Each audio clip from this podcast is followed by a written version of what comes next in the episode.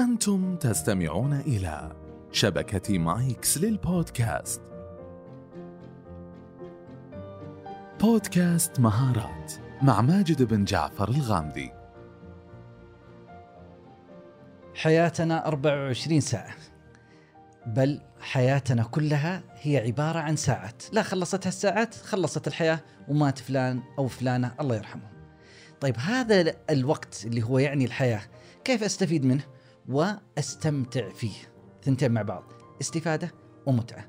حلقتنا سوف تركز عن إدارة الوقت بفاعلية من أجل الاستمتاع بالوقت وليس فقط لإنجاز المهام.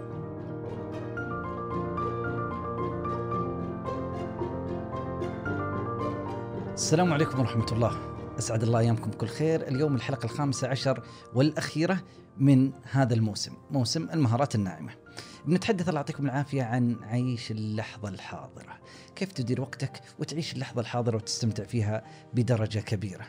إدارة الوقت ترى فيها مفاهيم كثيرة. يقول لك كيف تستطيع مثلا أنك تقسم وقتك بفاعلية وتحقق كل الأمور اللي تبغى تسويها. بس ترتب وقتك بشكل جيد. ولذلك آه، يعني تشير الدراسات إنه الشخص إذا قضى من 10 دقائق إلى 12 دقيقة في التخطيط ليومه غالبا أنه يوفر حدود ساعتين من يومه بس عشان خطط وقاعد يعرف فين بيروح فين بيجي إيش بيسوي خلاص كذا وفرت كثير من وقتك وتخيل إنك كررتها اليوم بكرة بعده وأصبحت عاده عندك قديش بتوفر من الوقت هنا في مثال جميل اللي هي مؤسس أمازون جاف بيسس له وجهة نظر مختلفة في قضية الاجتماعات حتى تكون مثمرة ومفيدة. وجهة نظر يقول إذا العدد كان كبير غالبا النتائج ضعيفة. إذا كان العدد قليل غالبا النتائج مثمرة، ولذلك طلع بقاعدة وفلسفة سماها البيتزتين. إذا كان عندك عدد الحاضرين في الاجتماع لا يكفي ليطعمهم تو بيتزا ثنتين من البيتزا معناه هذا اجتماع فاشل لأن عددهم كبير. وإذا كان يكفيهم ثنتين بيتزا إنه يأكلونه ولا أقل هذا اجتماع مثمر. هدفه إنه يبغى يقول يا ناس أنا أبغى أستفيد من الوقت بفاعلية وبشكل جيد وبفلسفته الخاصة. سؤال ما هي فلسفتك الخاصة في الاجتماعات حتى تكون أكثر نجاحا؟ عندنا أيضا وجهة نظر أخرى في الأمور اليومية والحياة اليومية. مارك زوكربيرج يقول لك ما يبغى يتخذ قرارات كثيرة في حياته يبغى يركز على العمل. فيقول القرارات البسيطة هذه خلاص أنا أبغاها تنتهي وخلصنا. مثل اللبس فتجدون لبسه دائما معتاد تقريبا ما يتغير. خلاص مشتري يقول يومي خلاص ألبس هذا اللبس وانتهينا. ما أبغى أشغل بالي في الملابس وكذا. بعضهم باراك, باراك أوباما كان يقول لك ما أشغل نفسي في اتخاذ قرارات الأكل. خلاص هو وضعها مرة واحدة وانتهت. اللي يجي قدامه سوف يأكل بعد ما جدولها بطريقة أو أخرى. محاولة أن ترتب وتجدول يومك حتى تستفيد من وقتك أكثر. أحدهم الله يعطيكم العافية يقول لك كل مرة أروح إلى سوبر ماركت أتعب في الوصول إلى أغراض معينة. أبغى والله المواد الغذائية ومنتجات. لا هنا لا هنا يقول فصرت أتعب فيها. فحدد سوبر ماركت معين يذهب له يقول عشان إذا جيت أتسوق بدل ما أخذ والله ساعة ممكن أخذ نصف ساعة لأني أعرف أماكن الأغراض وين هي وأتي بها بسرعة وأخرج مباشرة. كل واحد له طريقته. ولكن الأهم من هذا وأن نتعلم في مهارات في توفير الوقت كيف أستمتع بالوقت؟ بعض الأحيان الواحد يحتاج يستمتع بالوقت. يعني دائما ركز يلا توفير الوقت ولا طيب أنا أبغى أستمتع بالوقت. مو كل حياة كل حياتنا عمل وإنتاجية وعمل وعمل وعمل. يحتاج أن تستمتع بالوقت. ولذلك يحتاج أن تعيش لحظات قوة الآن. إذا جيت تشرب موية لا تشرب مويه وانت بالك مشغول في 100 حاجة وتسمعها جرب أن تشرب وترتشف الماء وانت تتذوق الماء. الماء ما في طعم لا جرب تتذوقه لا وتتخيل أنه يدخل إلى جسمك وأنه يبل العروق وأنه قاعد يمشي في الدماء. يا الله عيش قوة الآن وعيش لحظة اللحظة الحاضرة بكامل تفاصيلها. كثيرا ما نغرق في الأعمال اليومية دون أن نستمتع باللحظة الحاضرة. نريد أن نوازن بين الثنتين كيف ندير وقتنا بفاعلية وكيف نعيش اللحظة الحاضرة وهذه بعض الخطوات ثمانية خطوات لإدارة الوقت بفاعلية والاستمتاع فيه أيضا. التخطيط الفعال. وهناك مقولة حلوة لإبراهام لينكولن يقول: أعطني ست ساعات لقطع شجرة وسأقضي الأربع ساعات الأولى في شحذ الفأس. كأنه قاعد أخطط وأرتب نفسي حتى أعمل العمل. بعدين التنفيذ سوف يكون سهل لأنك خططت صح.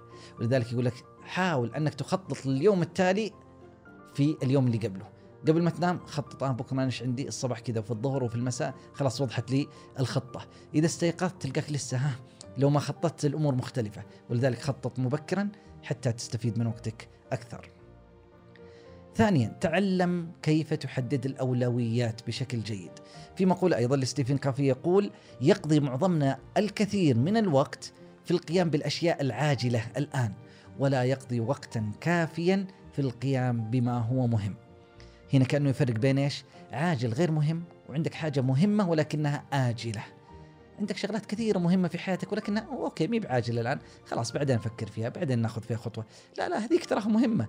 فيضيع وقتنا في أمور عاجلة غير مهمة. فيحتاج أن توازن بين الأمور. التي تليها رقم ثلاثة جودة الوقت وليس كمية الوقت فقط. كنت أتحدث أنا واحد من ربعي. فقاعدين قاعد يشتكي لي وقلت له والله أنا بادي لك نفس الشكوى في ضيق الوقت واننا بعض الأحيان نقصر مع عوائلنا وأطفالنا وأهالينا فيقول إنه وصل إلى حل جميل فنقلوا لي فقلت خليني أنقلكم أنقله أنقل هذا الحل لكم. يقول إنه بدأ يركز على جودة الوقت الذي يقضيه مع أطفاله وليس كمية الوقت. قلت له كيف؟ قال أول أنا أجيهم أصلا تعبان وأجلس إيوه طيب خلاص يلا الحمد لله أنا جلست معهم ساعة. يقول أجلس من غير لا فائدة لهم ولا لي. فصارت جلستي مملة. يقول لا صار أنا كأنه زي ما أروح عندي اجتماع وحاضر ذهنيا ومرتب نفسي يقول نفس القضية أجلس معاهم بجودة وقت عالية ألعب معاهم ألعاب ونطامر وناخذ راحتنا ونستانس للآخر. نفس القضية نبدأ نتناقش في قضايا مهمة. نبدأ نخطط للمستقبل نخطط للإجازات. يقول صار فعلا الوقت اللي أجلس معهم مثمر لهم ولي وصاروا يتشوقون متى يجي بابا عشان نجلس معه. احرص على جودة الوقت الذي تقضيه وليس كميته وطوله. الرابع الله يعافيكم. دائما عند إدارة المهام يقولون ابدأ بالمهمة الأسوأ والأصعب دائما. إذا جاي والله تقول أوه اليوم أنا عندي خمسة مهام سوف أنجزها في العمل. ابدأ بأصعبها. لا هذه أخرها صعبة يبغى لها وقت خليها بعدين. لا لا ابدأ فيها. وركز وابذل كل وقتك وجهدك فيها. ما بعدها سوف يكون أسهل. آه الحمد لله. خلصت هذه. اللي بعدها سهلة. يلا يلا بسرعة بسرعة بسرعة خلصتها. فتجدها أسهل لك بكثير. الأهم أن تبدأ بالأصعب والأسوأ واللي ممكن تضايقك ذهنيا. رقم خمسة تخلص من مصادر التشتت وخاصة منصات التواصل الاجتماعي ولا وبين قوسين خاصة الجوال. حاول أن تتخلص منه إذا تبغى تركز على عمل معين. لا تتشتت في الجوال. الجوال ترى قاعد ياخذ وقت. ما يعني دون أن تشعر. تفتح شوي سناب شات شوي إنستغرام شوي اليوتيوب شوي تويتر شوي فيسبوك وقتك ذهب كله دون أن تشعر. راحت ساعة وأنت على هذه المنصات. ولذلك إذا تبغى تركز في إنجاز عمل ركز على اللحظة الحالية وماذا تريد أن تعمل. وكما يقول موزارت أقصر طريقة للقيام بالعديد من الأشياء هي القيام بشيء واحد فقط في كل مرة.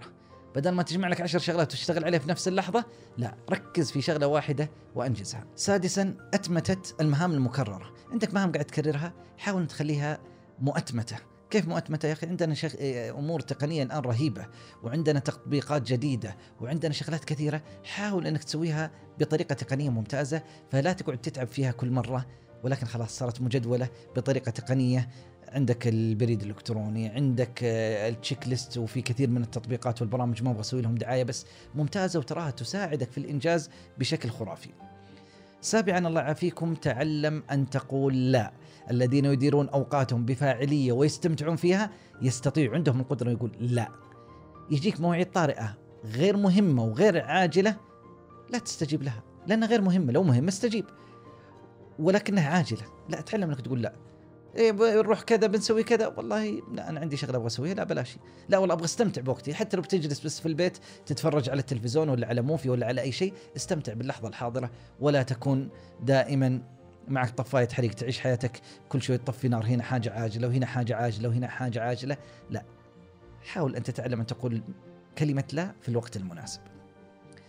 ثامنا وأخيرا أحط نفسك بالرائعين. هؤلاء يجعلون يومك جميل ويجعلون حياتك بإذن الله تعالى جميلة. وإذا كانوا هؤلاء الرائعين أيضا في العمل فسوف يجعلون عملك جميلا لأنهم رائعين ومنجزين ومهنيين في أداء العمل. أحط نفسك بالرائعين. حاول أن تتخلص من كل شخص غير رائع في حياتك أو أقل حاجة ابتعد عنه قدر الاستطاعة. ختاما أنقل لكم هذا المثل الصيني الذي يقول أفضل وقت لزراعة شجرة كان منذ عشرين عاما. ثاني أفضل وقت هو الآن. ابدأ الآن واعمل ولا تتأخر. تمنياتي لكم بالتوفيق ونلتقيكم على خير. إلى اللقاء. لو عجبكم البودكاست لا تنسون تقيمونا على المنصة اللي تسمعونا منها. وأيضا تقدرون تتركوا لنا تعليقاتكم وردودكم في أبل بودكاست. وأخيرا يسعدنا مشاركتك للحلقة للناس اللي حولك اللي تعتقد أنهم بيكونون مهتمين بمحتواها. نلقاكم في الحلقة الجاية بإذن الله.